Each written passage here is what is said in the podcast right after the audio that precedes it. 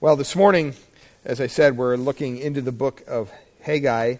And uh, someone asked me last week, do you pronounce it Haggai or Haggai? You can pronounce it either way, whatever you want. It's, scholars say either way is okay. So um, sometimes I'll pronounce it Haggai, sometimes I'll pronounce it Haggai. So it's just it's kind of a up in the air, though. But today we want to look at bringing God's blessing down. Last week, as you recall, just a quick review, we looked at uh, a message entitled The Best Is Yet to Be. And uh, remember, this is the third message of Haggai. He preaches four messages, and this is the third one. It's in verses 10 to 19. And he brings, talks about bringing God's blessing down. And each of those four messages happen on a different date. The first one happens on, according to our calendar, August 29th of the year 520 BC. And then the second message happened on October 17th. And the last two messages that the prophet brings forth are actually on the same day, December 18th. So it kind of gives you a little bit of a time frame there. But last week we looked at the idea of having a backward look, and we saw that in verses 1 to 2 and we saw the importance of looking back, and in their case, they were looking back at God's old temple, but we also said that we don't want to get stuck in that mode. We don't want to just always be remembering the good old times and, you know, oh, wow, it's not the same today, and, and just sit there and whine about it. That's not what God wants us to do. We need that backward look, to look back and you think of the people that um, built this church, that laid down the foundation for this church. I mean, they, you got to look back to see all that, and we're eternally thankful for their foresight in doing all that and being used of God uh, back during that time. Um, but it's important also to kind of move forward from there. Uh, the second thing we saw in verses 4 to 5 was he pointed out to them that they needed an upward look. They needed to look up to God's presence and also to God's promises. That God was going to bless them, and it was an encouraging message last week. He wanted them to know that He was dealing with their, their, their hearts, and He really wanted to encourage their hearts. Remember, the first message dealt with their hands. Why are you just building your own houses? And the, the, my house, the Lord says, it lies there in ruins. And so He kind of had to deal with their priorities. But today's message deals with their heads. And then we also saw the last thing was the forward look, looking forward to seeing God's prophecies and to see how God actually fulfills all these things. Well, today in chapter 2, uh, we're going to look at verses uh, 10 through 19. 10 through 19. And some of you have asked me, uh, what Bible are you reading from? I'm reading now from the ESV, the English um, Standard Version, and I got it just because it's a large print. And it's similar to the, the New King James, and it's, it's a good translation, but I'm going to be using this, and so uh, as you follow along, just be aware of that. Um, but Haggai chapter 2, and you can just follow along in your Bibles as I read our text today, verses 10 to 19. On the 24th day of the ninth month, in the second year of Darius, the word of the Lord came by Haggai the prophet. Thus says the Lord of hosts Ask the priests about the law.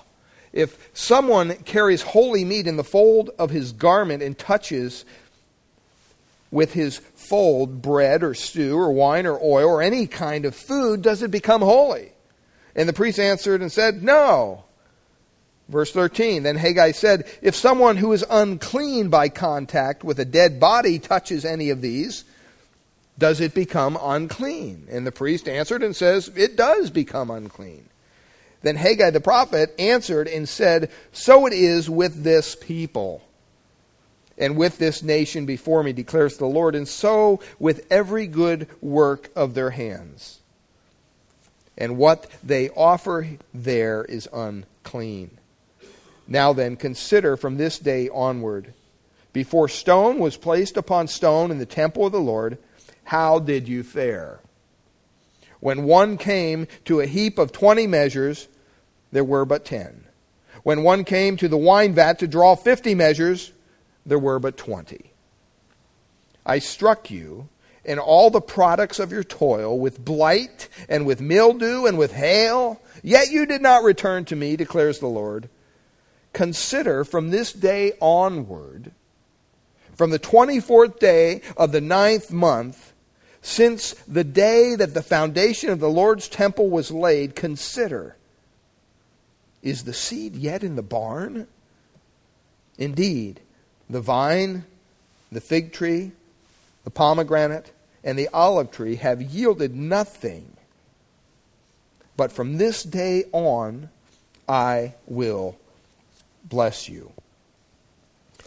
This is his third message to these people. You remember, these folks just came out of the land of Babylon. They were in captivity for some 70 years. And now they're back in their homeland, and because King Cyrus gave them permission to begin to build the temple, when they got back, they started building their temple. And they laid down the foundation, and they began to work on some of the altar things. And, and, and then the book of Ezra tells us that because they wouldn't allow the Samaritans, who were kind of half breeds, to help them with building this temple, the Samaritans got ticked off and they went to the king and they started saying all manner of evil against the, the Jews at the time. And they sent a letter to the king and to try to stop them from doing God's work. And so they were discouraged from doing God's work. Like we can be sometimes. You ever get discouraged from doing God's work? because of things that come in, that come across the path from day to day. You remember that for 16 years, that work of God, the temple, just laid there. The foundation was there, and the weeds grew up, and they didn't do anything. The work of God was hindered because the saints, Israel, was discouraged. They were discouraged. But we also learned that through the disobedience, and we saw that in the book of Habakkuk, we looked at there and in a couple different places, and the disobedience of the children of God, what happened basically, and what was promised later in the book of Deuteronomy, was that the heavens, it says, would become brass and the earth would become dust. And what that means is God has a pattern. God has a way that He works with His children, even those within the world system. He has a pattern of working with them. The pattern's very simple.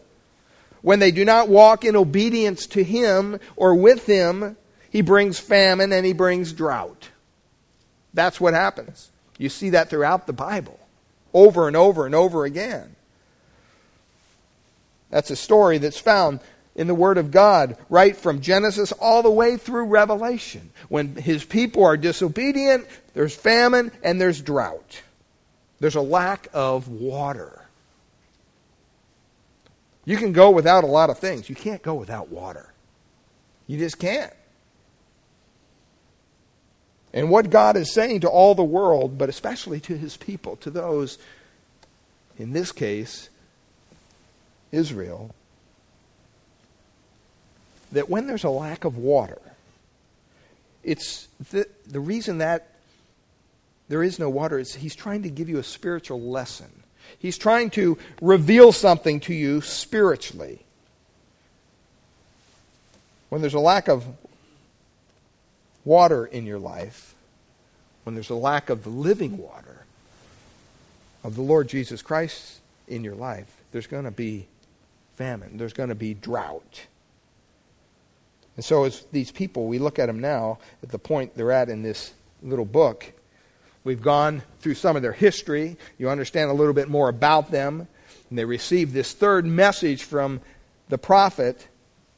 And we see here that they're in the midst of famine and drought. Now, you remember back in chapter 1, it's just a small little book. You can turn back to verse 14. And you see there, it says that the Lord stirred up the spirit of Zerubbabel, the son of Shealtiel, and governor of Judah, and the spirit of Joshua, the son of Jehozadak, the high priest, and the spirit of all the remnant of the people. So through the prophet Haggai, what happened was their spirits were stirred. They heard the word of God, and it kind of stirred their heart. God's Spirit did that work. He blew that breath of fresh freshness into their soul. He brought them out of the depths of their despair and they realized that they needed to consider their ways before God. That's what he tells them to do. So, what did they do?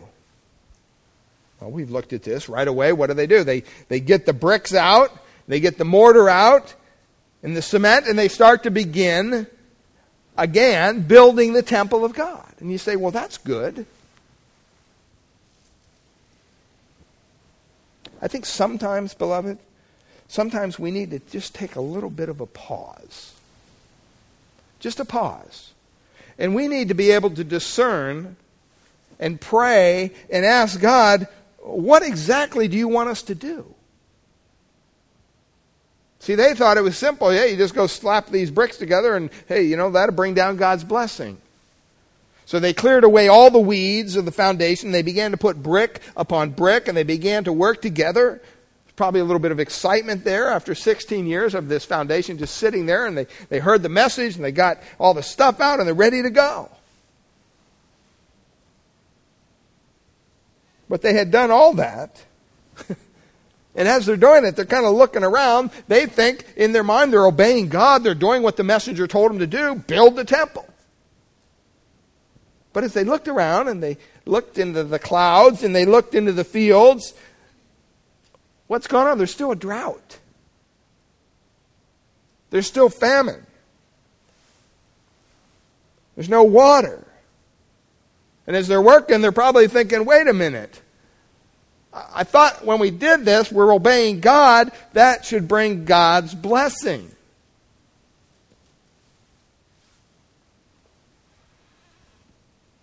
Why was it that God didn't seem to be answering their obedience? See, they expected at the moment that they obeyed God after 16 years, they heard the message of the prophet, and they thought, you know what, he's right, we need to get back to God's work. They you know, get the mortar and they start mixing up and they're just going at it. And they look around and they're going, wait a minute. There's still a drought. There's still famine. It doesn't seem like God is blessing this work. But we're being obedient to what God called us to do. We're, we started afresh the work that God told us to do.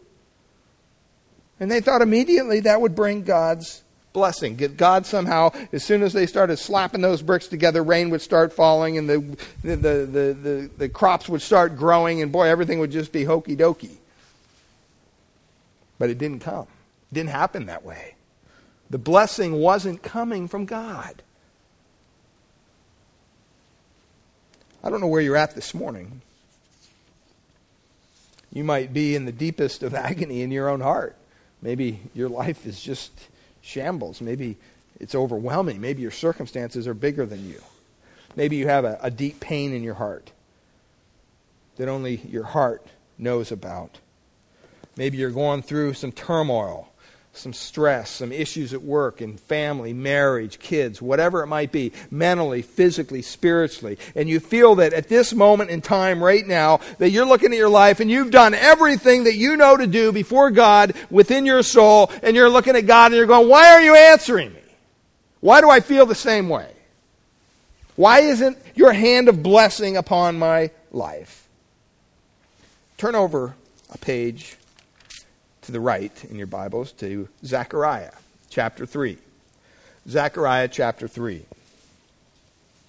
It's a little book after Haggai. And remember, Haggai, Zechariah, and Malachi, they're all prophesying about the same thing, about the same situation. They all are called post exilic prophets. That means, we looked at this, a pre exilic prophets were the prophets that talk to the people from God before their captivity, before they went into captivity. And then the exilic prophets were those who spoke to the people while they were in captivity. And now we come to the post exilic prophets. In other words, God released them from their captivity. They're back in their homeland, and then he appointed certain prophets to address the people. And so that's what these three prophets are. And so Zechariah and Haggai and Malachi, they all deal with the same situation. They're all post exilic prophets. And in Zechariah chapter 1 or 3 verses 1 to 5, he's talking to the same people that Haggai's talking to. Just so you know, same generation. And look at what it says. In verse 1, it says, Then he showed me Joshua the high priest. He's having a vision. And it says, Standing before the angel of the Lord. And look at who's there. And Satan standing at his right hand to accuse him. And the Lord said to Satan, The Lord rebuke you, O Satan. The Lord has chosen Jerusalem. Rebuke you. Is not this a brand plucked from the fire? Now Joshua was standing before the angel clothed with filthy garments. And the angel said to those who were standing before him, Remove the filthy garments from him. And to him he said, Behold, I have taken away, I have taken your iniquity away from you, and I will clothe you with the pure vestments. And I said, Let them put a clean turban on his head. So they put a clean turban on his head and clothed him with garments, and the angel of the Lord was standing by. Pretty simple vision. You have Joshua. Now, this is Joshua the high priest of the nation of Israel. It's not the Old Testament Joshua. This is not the, the guy from the book. This is Joshua the high priest. And so you see this what this prophet sees from a vision from God. Joshua standing there, and Satan, our archenemy, is standing beside him. And I think Satan's kind of laughing at the whole situation. Because from head to foot, Joshua is standing in filthy clothes. In other words, he's defiled, he's unholy. You stop and you ask the question why had the rain stopped? Why was there no harvest? Why was there no blessing on these people? I mean, the Bible said back in the little book of Haggai that they were stirred to the depths of their soul, that surely God was speaking to them through His Spirit. They had the Word of God from a prophet of God who brought the message of God. They had everything. You would think. But the blessing still wasn't coming down from God. Why is that? I think because sin lies at the door. What do you mean by that? What are you talking about? See, Zechariah, as he saw Joshua from head to toe in filthy garments, that's a picture of the nation's sin. That's exactly what it pictures. They were so sinful, even though they had been stirred to the depths by God's word. Their bones were shaken by God, by the Holy Spirit. In chapter 1, it says they were still disobedient to God. They still had sin in their life. And one month before Haggai gave this message that we read here this morning, Zechariah prophesied the same thing against them. Exact same thing. So Haggai's out there with his, his messages just kind of going out one after the other, and again and again he's giving out the message. And his third message here in verse 10 on the 24th day of the ninth month, December 18th, 520 BC, he gives a rather hard message to his people.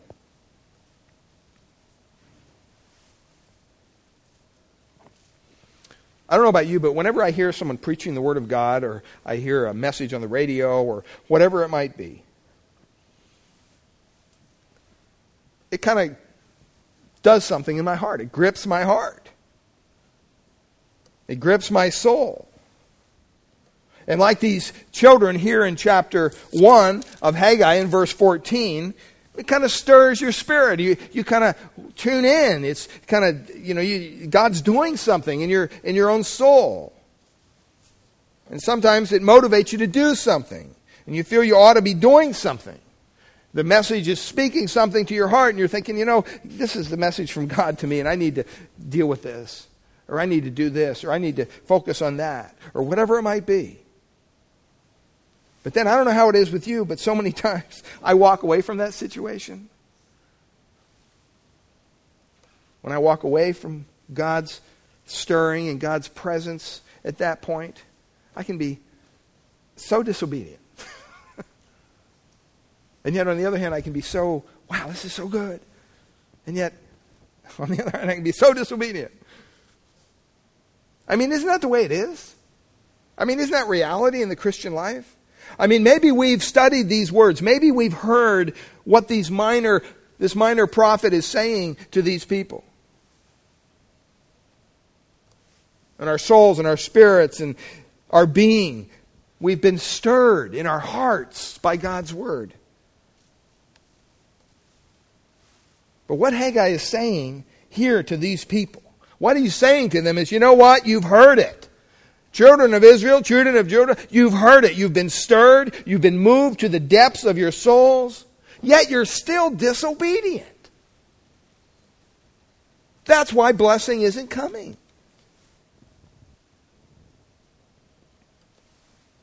I mean, I don't know about you. Sometimes in my Christian life, I feel kind of like a donkey. You know, you know, you take a donkey and you put a carrot on the end of a stick and you hold it out in front of the donkey, you go walk for miles. Just trying to get that stupid carrot that it's never going to get. Donkey keeps on walking after it. Now, that's kind of sometimes the way I feel as a Christian. I'm just being kind of transparent here this morning. God, am I ever going to get to the point where I'm not dealing with certain sins in my life? Am I ever going to get to the point where, you know, I just see your total blessing in my life?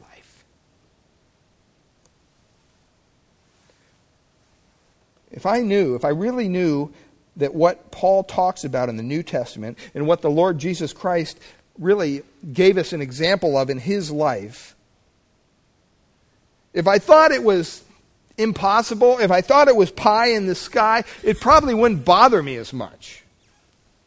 But the fact is that through the power of the Holy Spirit, it is possible. It is possible to live a life like the Apostle Paul or like Christ himself. And everything He has told us to do, beloved, He's given us the resources and the power to do it. We don't serve a God who sits up there in heaven and just kind of makes up stuff for us to do, knowing we're never going to be able to do it, and then sits back and laughs when we fail. That's not the kind of God we serve. That would be a sick God.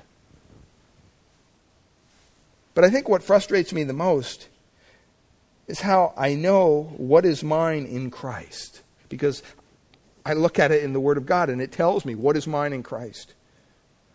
What I can have in Him. And yet it frustrates me some points because I don't have it. well, the people here in the book of Haggai were asking the same question Why isn't God's blessing coming down? He said, Build the temple. That's what we're doing. We're building the temple. There's still drought, there's still famine. You might be here this morning and say, you know what, I hear the Word of God. I feel the Word of God in my own soul. I know the Word of God. But I don't see the blessing of God in my life. As a matter of fact, I feel kind of like I'm a defeated Christian, like somebody just plucked me with a pin and all the air is just flowing out. When something comes across my path, whether it's a sin or a sorrow or a sickness, whatever it may be, I just fall down because I'm just so defeated. Maybe that's where you're at this morning. I don't know. Only God knows that. But the answer that was given here is a fourfold message of how to bring God's blessing down. That's what Haggai wants to share with these people. Let's look at the first point of Haggai's message in verses 10 to 14. Chapter 2, verses 10 to 14. It says, On the 24th day of the ninth month, in the second year of Darius, the word of the Lord came by Haggai the prophet. Thus says the Lord of hosts. Ask the priest about the law. Now, just stop there a second. See, in the Old Testament, you have to understand whether you had, whenever you had a question about a ceremony or a religious rite or anything like that. You just didn't kind of go and research it yourself. What did you do? You would go to the priest. That's who was a representative of God. So you would take your question to the priest. And that's what Haggai is doing here. He had a question. Why is this blessing? What's, what's going on here? And it says that he goes to the priest. And so here's what he does he goes because he's got a big question why God's blessing isn't coming. And so he goes to the priest, the men that should know this answer, and he asks them, and he says in verse 12 If someone carries holy meat in the fold of his garment, and I'll explain this in a second. You're probably thinking, what the heck is this talking about? Okay, it, good explanation. But if someone carries holy meat in the fold of his garment and touches with his fold bread or stew or wine or oil or any kind of food, does it become holy? And the priest's answer simply said, no. Pretty straightforward. Now, what Haggai was doing here was God the Holy Spirit is doing for us a similar thing right here. He's giving us an object lesson. You see, Haggai asked two questions concerning the ceremonial law of these priests. What happened with the priests is when they were about to make a sacrifice, the priest would take this holy sacrifice, it could be a lamb or whatever, a holy piece of meat that was not uh, defiled by anything, it was, it was considered holy by their law, and he would take this holy piece of flesh from the beast which is the best part of the, the sacrifice. And that was the part of the sacrifice that would be offered to God on the altar. And it was the piece that was set aside especially for God. But what would happen is the priest would take his robe, he'd wear a robe, and he'd take a little, kind of take a fold of his, his robe, which kind of like a little apron, you might say, and he'd put this piece of meat in this kind of an apron kind of a deal. This holy flesh. And so Haggai was asking the priest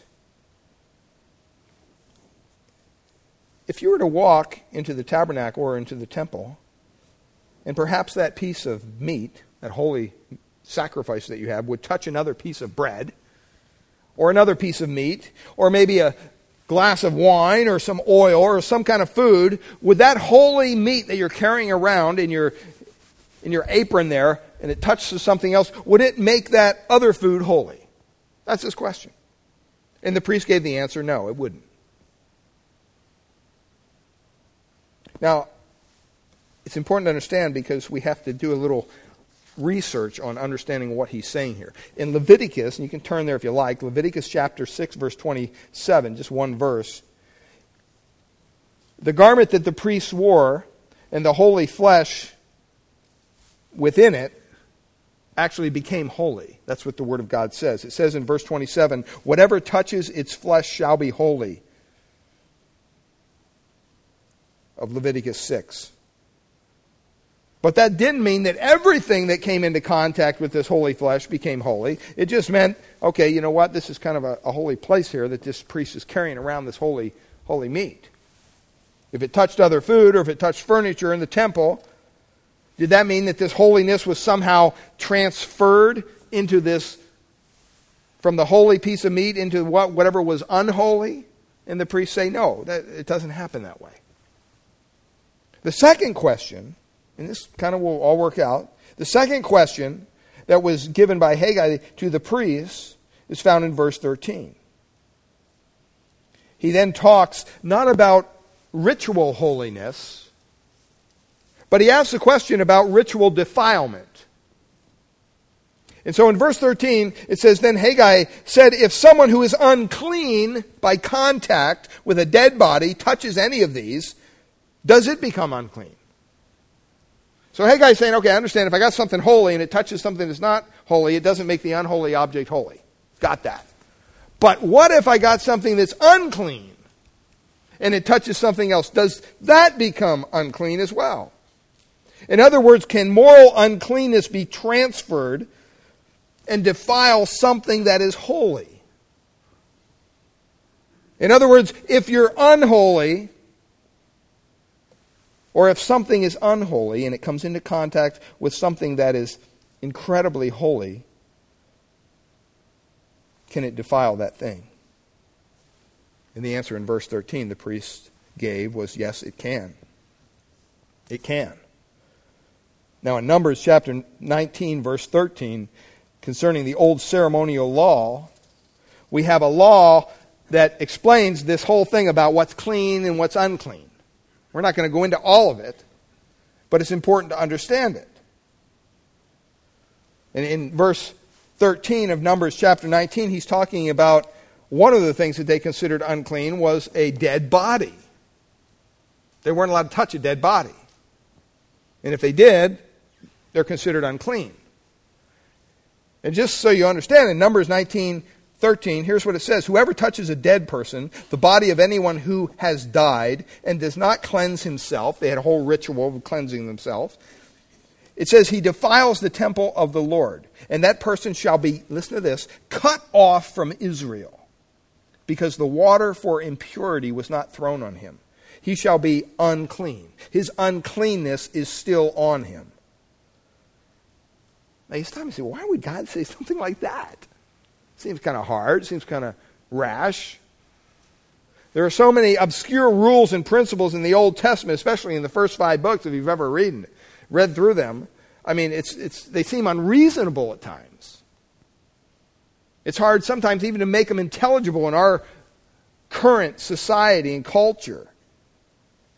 Why are these people not allowed to touch certain things or eat certain things? Why was it that way? In Leviticus 10:10, God is telling why he gave all these rules to the children of Israel about not touching this or not being allowed to touch this. He says this in Leviticus 10 verses 10 to 11. This is all given. You are to distinguish between the holy and the common, and between the unclean and the clean. Verse 11. And you are to teach the people of Israel all the statutes of the Lord as spoken to them by Moses. So, why are they not allowed to eat certain things? Why are they not allowed to touch certain things? The reason is just because God was trying to teach them a spiritual lesson, not in a physical sense, but in a spiritual way. He was trying to help them understand that in this world there are clean and unclean things. And so we see here two questions. Can holiness be transferred? The priests say no. Well, can filthiness be transferred? the priest says yes. Well, how does that apply to us? Let me help you understand with an illustration. Think of science, topic of science. And as you know, I could work out in the gym and I could become the, the fittest person in the world if I wanted to, if I had the resources to. I mean, there's people that would coach you. I mean, you could become, you know, you look at somebody like Jack LaLanne, incredible specimen of the human body. He's dead now, hopefully with the Lord. He claimed to be a Christian. But I mean, that man was incredible. And yet, you know what? You could spend all the time you want with Jack LaLanne. He cannot transfer his health to you. You can go hang out in the gym all you want. Just hanging out in the gym is not going to, because you're around healthy people, they're not going to make you healthy. Can't transfer that. Can't transfer your health. But you know what? Some of you have experienced this lately. If you have a cold, or if you have a flu, or if you have virus, you know that that can get transferred, and it gets transferred around your little house with your kids, and around the church, and everything.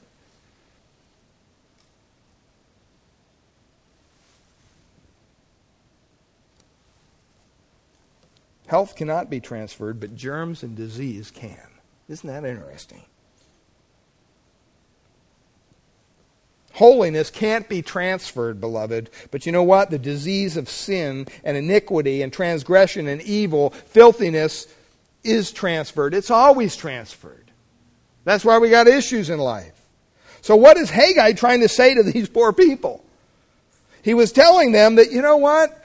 Something's not right here. Somewhere there's sin here in the camp. Something's not right.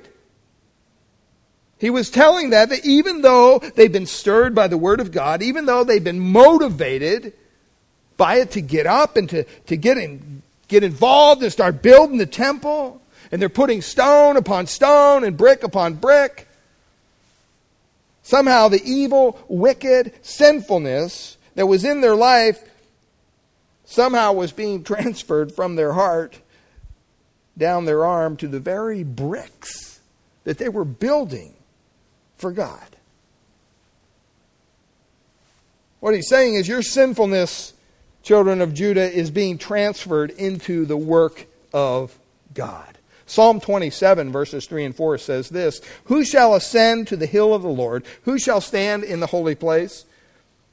The psalmist there is talking about the temple of God. In verse 4, he says, He who has clean hands and a what? A pure heart. You can read in the book of Proverbs 15, 8, 21, 27. It tells us that the sacrifice of the wicked is what? An abomination to the Lord. In other words, you can go before God and you can make sacrifice after sacrifice after sacrifice. You can do all the things that God wants you to do. But if, you know what, your heart is not clean before God, if you don't have clean hands and a pure heart, that doesn't mean anything. As a matter of fact, it makes him want to vomit. I want you to understand this morning what the message of the Spirit of God from our text is to us today, 2011. It's simple. It's this that holy things cannot make you holy. Holy things cannot make you holy. And the priest was in his holy garments and he was carrying holy flesh. And that holy flesh was an offering to God, the best offering that could be given. Yet if it came into contact with anything else, it wouldn't make the other thing holy. Well, how does that practically play out in our lives? I want you to understand this carrying your Bible doesn't make you holy. Some churches, they believe the women should wear a head covering. You know what? That doesn't make you holy. It doesn't make your heart holy. I'll even say this praying to God doesn't even make you holy. Giving offerings don't make you holy. Working in the church doesn't make you holy. Going to church doesn't make you holy. Saying the words, going to church, where our feet take us, where our mind brings us, all that cannot make us holy, beloved. Because coming into contact with holy things can never change your heart. That's so important to understand. Holy things cannot make you holy. Secondly, it tells us that unclean things can make us unholy. and although that holiness of the Word of God, when we touch it, it can't be somehow transferred into our souls and our minds. If it would, man, I'd sleep on a bed of Bibles. Not just one under my pillow, man. I'd, I'd sleep on a mattress of Bibles if somehow I knew that that could transfer God's truth and, and holiness into my life. Who wouldn't?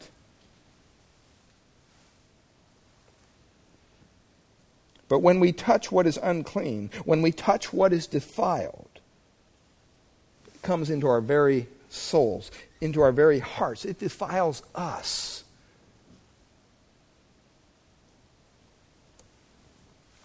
Let me speak to a minute to the Christians here this morning. I just want you to know if you're touching anything unclean, and you know you're doing it, you're defiling yourself. See, you, we, we can't be humans and touch unclean things and think it's not going to affect us. I mean, just being human, we're magnets for unholiness. It just kind of finds us in our soul, in our mind, whatever. And unfortunately, the tragedy of all this, just like the children of Judah, no matter how long you're saved, no matter how long you work for God, or say for God, or, or know about how much you know about God, if we have defilement, if we have sin in our lives and filthiness somewhere within us, it defiles everything else that we're doing for God. That's what he's saying. That's the message that is within this passage. Look over at Romans chapter 6, verse 21. Romans chapter 6, verse 21.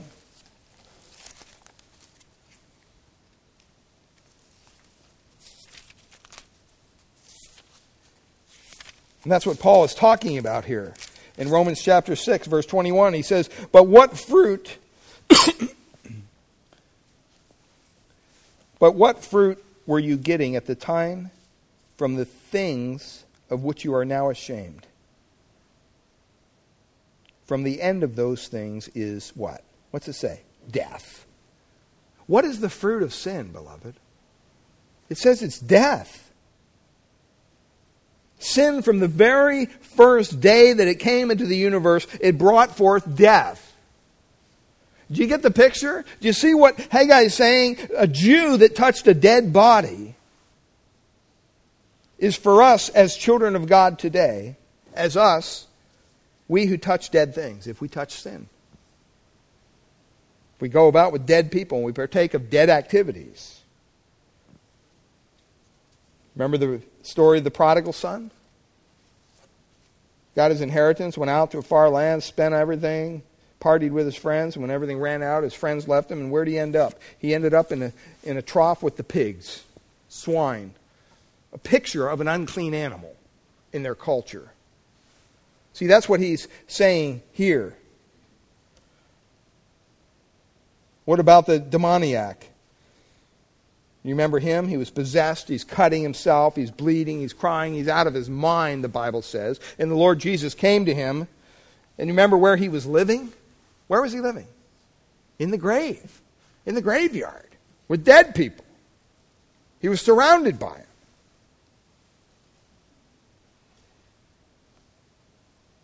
He was inhabited around by those whom he was like.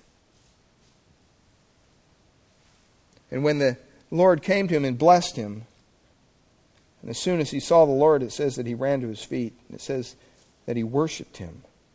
But when the Lord cast the demons out of him, where did they go? Do you remember? went into the pigs. Once again, a picture of defilement, a picture of unholiness. It's a picture of our sin, beloved. That's what it's a picture of. It's a picture of all the uncleanliness in our lives. And if we go about touching dead things, sinful things as Christians, it's going to affect us.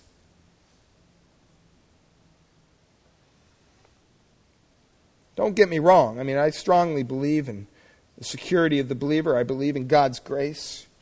I believe in all those things. But don't, don't go to the other side and say, oh, I can do whatever I want. It doesn't matter if I go out and do sinful stuff. God paid for my sins.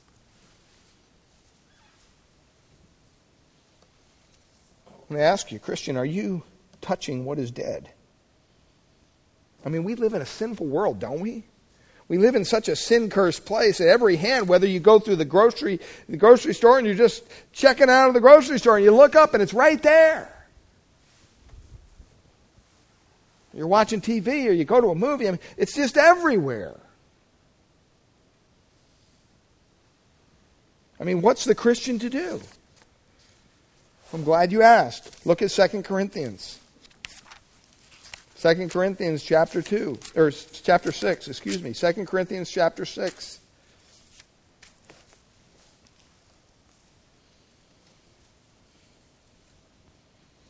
The Apostle Paul writes to these people, and he makes his message very, very clear to them. He says in 2 Corinthians chapter 6, look at verse 14. He says, Do not be unequally yoked. He's talking to believers, he's talking to Christians, with unbelievers. For what partnership has righteousness with lawlessness? Or what fellowship has light with darkness? Or what accord has Christ with Belial? Or what portion does a believer share with an unbeliever? What agreement has the temple of God with idols? For we, look at what he says, are the temple of the living God, as God said.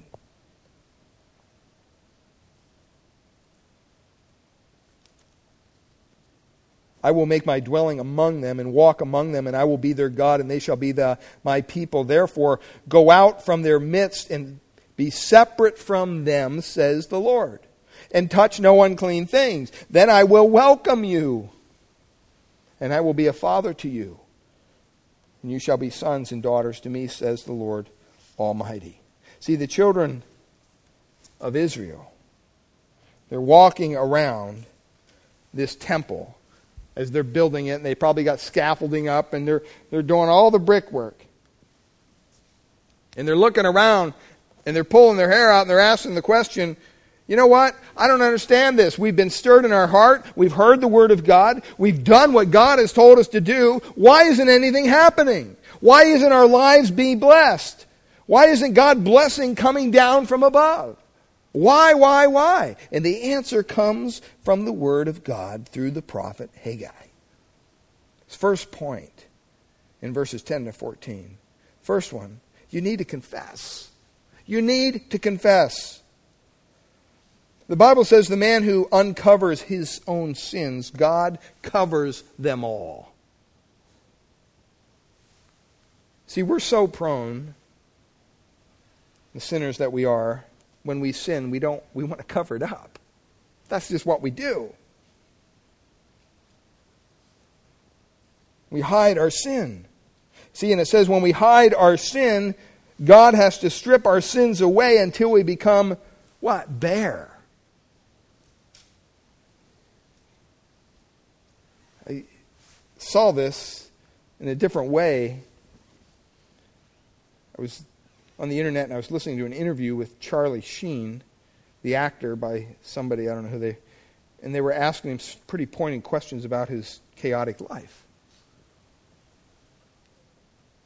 For the first time, I heard somebody who really wasn't covering up his sin at all. He, they asked him about his drug use. He said, Yeah, I do drugs. I did drugs. Why? Because they made me feel good. I like doing drugs. I like drinking. I like smoking. That's what I like to do. And you can tell the interviewer was just caught off guard by this because that's not the politically correct thing to say. Well, now that you're clean, I'm sure you, you know, you probably are making a commitment. No, if I get bored again, I'll go right back to drugs. And I thought, wow. And in a weird way, it was kind of refreshing to hear that from somebody rather than making excuses, making all this stuff. I mean, you need to pray for that man, clearly. He clearly needs the Lord. He's clearly lost in his sin and his debauchery and everything else that's going on. And, you know, God only knows the outcome of that situation. Pray that he would cry out to God. He needs to confess his sin. Not to some news commentator, but to God, rather than cover it up. If you want to know, Christian, your own spiritual temperature, Ask yourself this question What is the time lapse in my life between me sinning and then me confessing that sin to God? How long does it take me?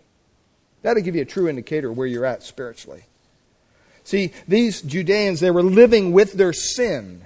I mean, trust me, they were obeying God in many ways. They were following His path, they were doing what He told them to do, they were building the temple the best they knew how.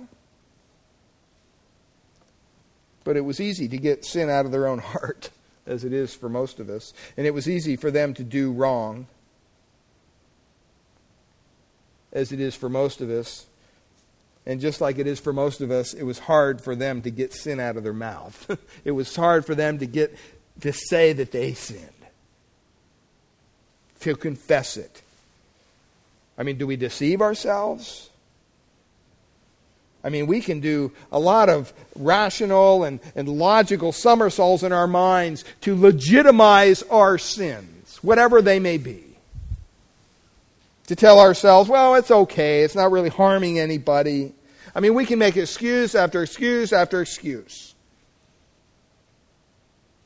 But in the end, the end of the day, God says this it's only obedience that I will bless. That's it. I won't bless anything else. I won't bless half obedience. I will bless obedience. And until we, as the children of God, see the seriousness of our own awful sinfulness before a holy God and the seriousness of our, our sin, we're never going to confess it.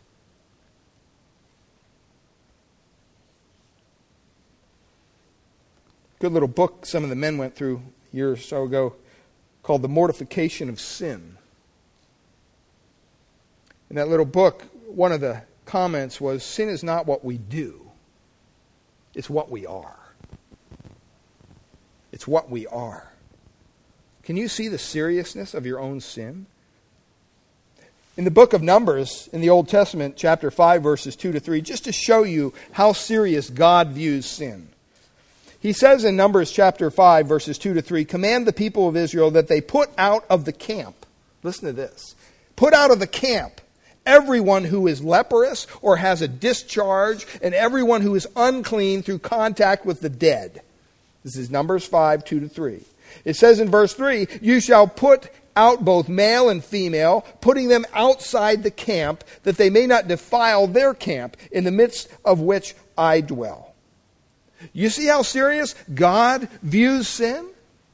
These are just things that they viewed as unclean. And they're going, we can't have it. Outside the camp. It caused defilement to the whole camp. To be defiled, to be unclean, to be touched by a dead thing, to be doing what God says we should not be doing, meant to break. And you, you, if you, the result of that was, you know what, there was a break, there was a severing, there was, a, you might say, a divorce of fellowship between the child of God and his God. Separation. Sin is very serious, and we kind of laugh it off today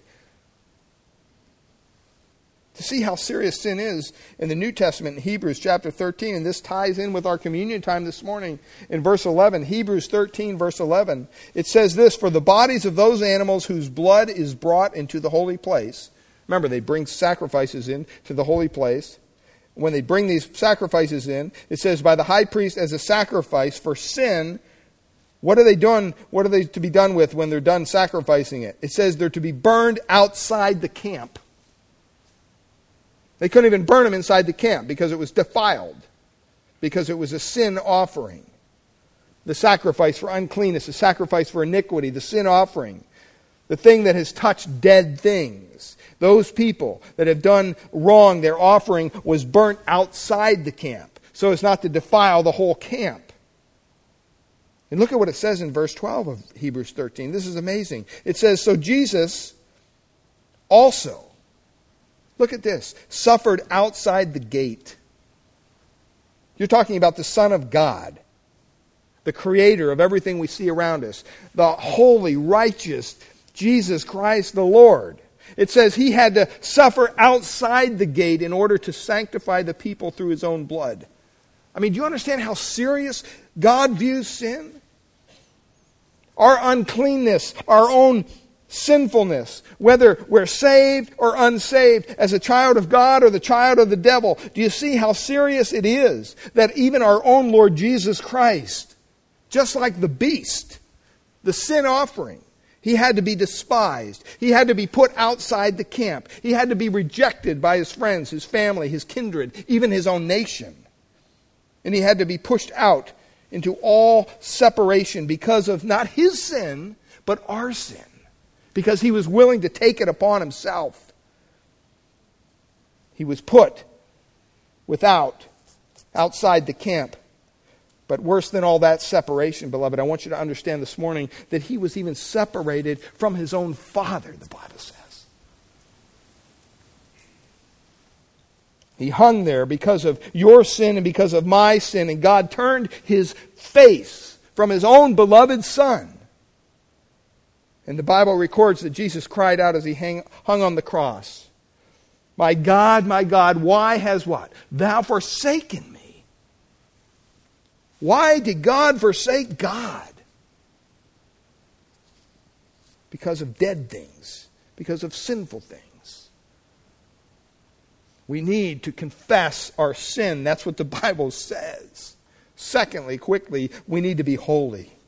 We need to be holy. Haggai brought the application of the illustration to them. Verse 14. So Haggai answered and said, So it is with all the people, and with this nation before me, declares the Lord. And so with every work of their hands, and what they offer there is unclean. Haggai says, You know what? You're asking me, children, why the work isn't blessed? You're asking why the harvest hasn't come? Why there's a drought in the land? Why there's no rain? It's because of your deadness and you're touching dead things and it's being transferred into the work of God. In Exodus chapter 19, verse 6, God told his people when he chose them that they were a peculiar people. Little odd, little strange. They were his, what that means is special people. But he also says that they were to be his holy people. If they were to take the name of God, they had to be holy. Nothing's changed today, beloved. And God was telling his beloved children if you're to have the blessing of God, if you're wondering why the blessing is not coming into your life, it's because, very simply, a lack of holiness. It's a lack of holiness. God is saying clearly that you must be holy for God to bless us. God doesn't bless unclean hands. God doesn't bless impure hearts. He clearly says over and over and over, you must be holy. Even as God says, I am holy. And without holiness, no man shall see the Lord.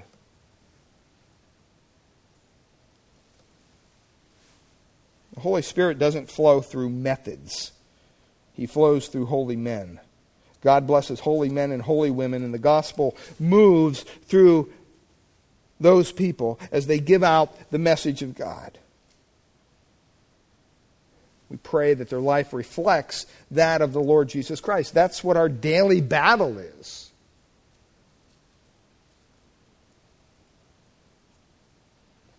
Dead men and dead Christians and even dead preachers give out dead messages with dead salvations. And all they do is kill as they preach. But the man of God, the one who is tuned into God's Spirit and understands what's happening, the woman of God that goes about her daily business sharing the gospel and bringing the good news of the message through the Holy Spirit and through the filling of the Spirit, brings forth life.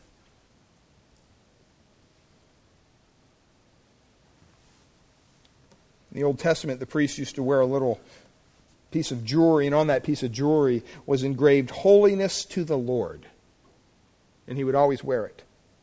He was a priest. He was the high priest. He was ministering to the Lord. He was doing things for the Lord. You say, well, how does that relate to us? Well, in 1 Peter 2 5, it says that we in Christ have become, what's it say? A holy, what? Priesthood. It says that we have become a holy priesthood, a holy nation. And just as Israel were the children of God then, the, the, the, church has been grafted into that, and we're the children of God now. And we're the bearers of God's name light in the dark place, salt in the earth. And we're to have that same title engraved upon us holiness to the Lord. I want to ask you this morning do you have it? Do you have God's holiness?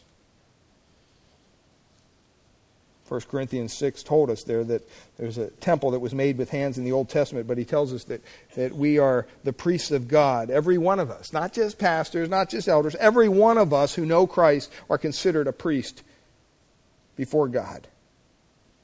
Every one of us ought to be holy. But we also ought to be walking buildings of God Himself because He calls us temples of God. Are you a temple of God? Are you a temple of the Holy Spirit? Are you, as a child of God, blessed with the holiness of God? Do you know what it means to be filled with the Spirit? I'm gone in a couple weeks helping Crystal move. Doug's going to be sharing a message talking about the filling of the Spirit. Be praying for him as he prepares his message. And will be sharing the next Sunday after that. Are you free from iniquity this morning? Don't touch dead things. Don't touch sinful things. Confess it. Understand God's holiness. And then we have to be examining ourselves. He tells them there in verses 15 to 18, you need to look at yourself. It's not looking at your neighbor time, this is looking at your own heart. Do you remember the message that Haggai gave these people over and over and over and over again? Three times. What did he say? Consider your ways, consider your ways, consider your ways. In verse 14, he can't even call them his own people. He has to call them this people. There's a distance there. Why? Because they're not confessing their sin. They're unholy. They're not examining their own hearts. What he was meaning was for 16 years before a stone had ever been put on another stone, after that point when they had been discouraged and they stopped the work of God, no blessing came, no rain came, no harvest came, and year after year, they came to the harvest of wheat, it says, and they were expecting 20 measures, but they only got 10. I, you don't have to be much of a businessman to figure out that's a 50% loss. That's not doing too good. They came back again to look at the wine vats, and for they looked for 50 vessels, and they only got 20. And he asks them this question Consider why this is happening, children. Consider why there is a low harvest. He wants them to examine themselves. He says, after telling them to consider three times, he says, Is the seed yet still in the barn? In other words, you've experienced the Word of God. You've prayed about the Word of God. You've heard exhortation after exhortation. You've even maybe started acting on the Word of God. But somehow there's still sin in your life. And as long as there's sin in your life, there's not going to be any seed in the barn. Do you want to be a fruitful Christian? Do you want our church to be a, fruitful church? Do you want to have a Christian life that's you have joy in your step as you walk with the Lord and you see blessings in your soul and in your heart? Do we want a church where we see God blessing us with new converts and the growth of those Christians turning into disciples and serving the Lord. Do we want that? Do we want the Christian love that we should have for one another?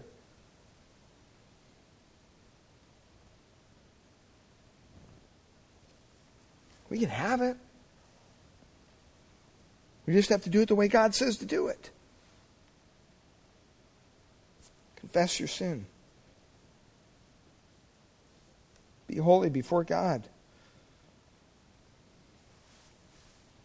Examine yourself. And the last point is a good one because we need to be blessed. Amen? We need to be blessed. We need the blessing of God. Look at what he says in verse 19. From this day I will what? What's it say? Bless you. Since the 21st of September, 520 BC, they had heard the word of God, the first message. And in chapter 1 of verse 14, they were stirred by the message of God. And then it says in the second message that they actually began to work on it. They began to actually build this temple that God called them to build. But God, as even as he told Amos in chapter 4 of his little book, he said, You have not turned unto me. Rend your hearts and not your garments.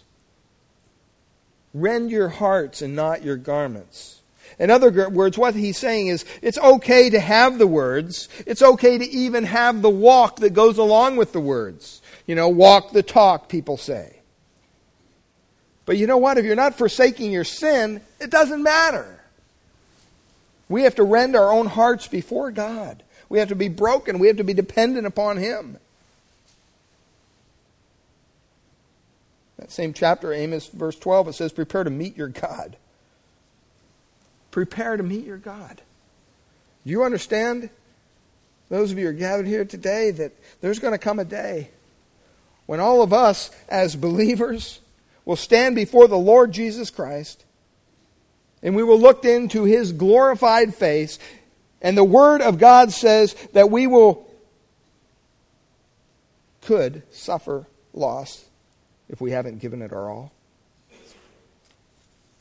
If we haven't done what He expects us to do?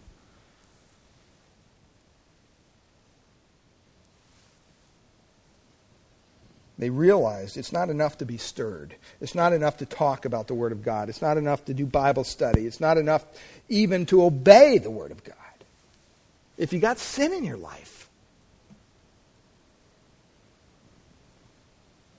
At that moment in time, despite their sin, hear this, despite their sin, it says that God cleansed them because they confessed to Him and they were uncovered They uncovered their own sin, and God covered their sin and told them, From this moment in time, I will start to bless you. I mean, there's such a blessing to be had, beloved, beloved, by the child of God. When we hear the Word of God, that's a blessing. And when we're stirred by the Word of God, that's a blessing. And when we obey the Word of God, that's even more of a blessing. But we need to realize that for God's blessing to come down from heaven, the child of God, we need to look at our lives and we need to forsake our sin. Wesley said this Give me a hundred men that fear nothing but God and sin, and I'll turn the world upside down.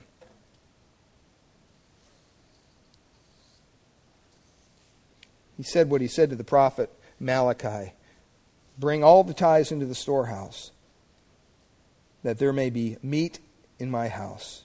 Prove me now, test me, says the Lord of hosts, if I will not open unto you the windows of heaven and pour out to you a blessing, a blessing that you can't even have room to receive it.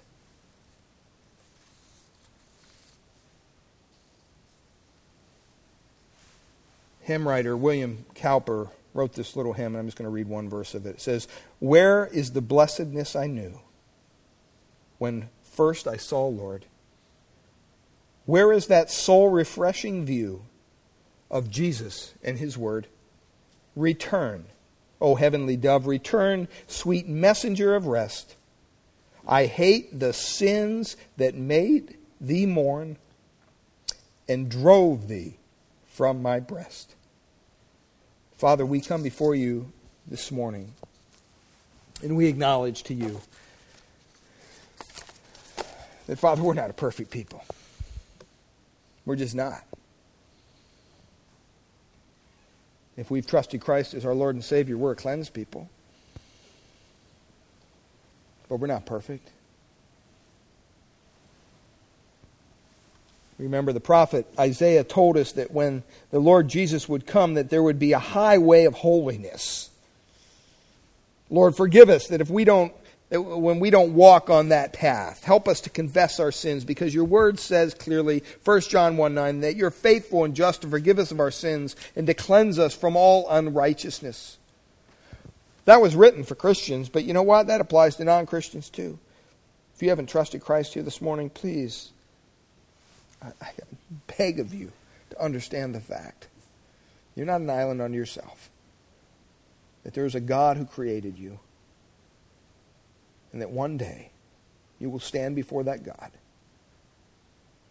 And you will be asked to give an account of what you did with the truth that you heard about his Son, the Lord Jesus Christ.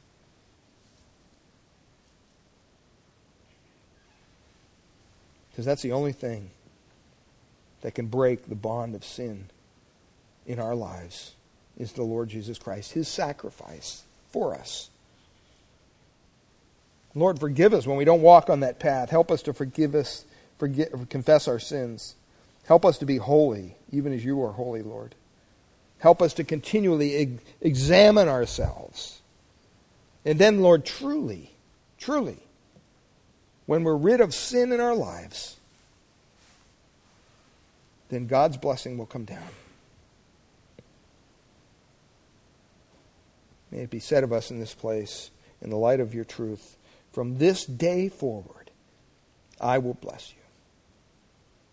We ask you this in the name of your Son, the Lord Jesus Christ.